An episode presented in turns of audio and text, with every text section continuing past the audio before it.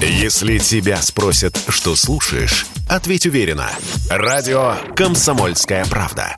Ведь Радио КП – это самые оперативные и проверенные новости. Под капотом. Лайфхаки от компании «Супротек». С вами Кирилл Манжула. Здравия желаю.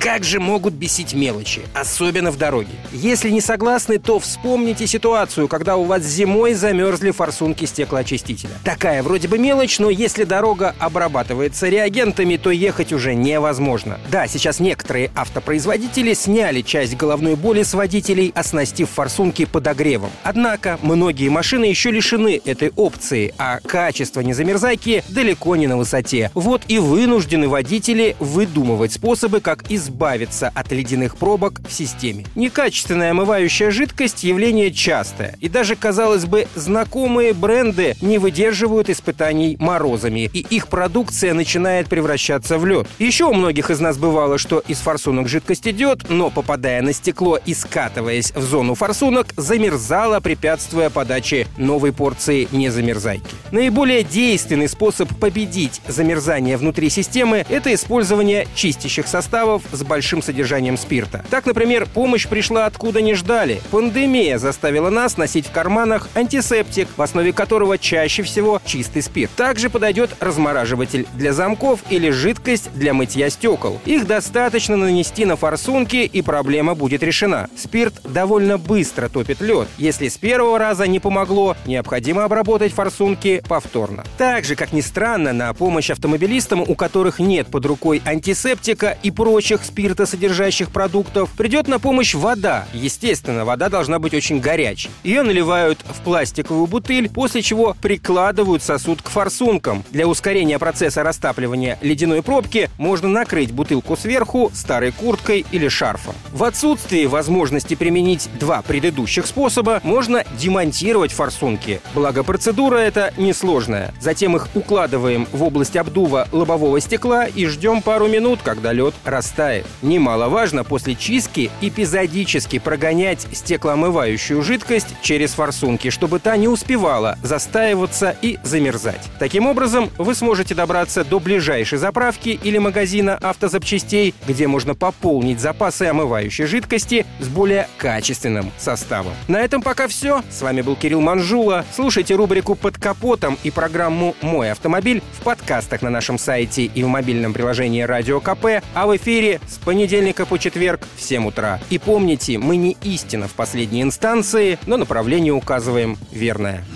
Спонсор программы ООО «НПТК Супротек». Под капотом. Лайфхаки от компании «Супротек».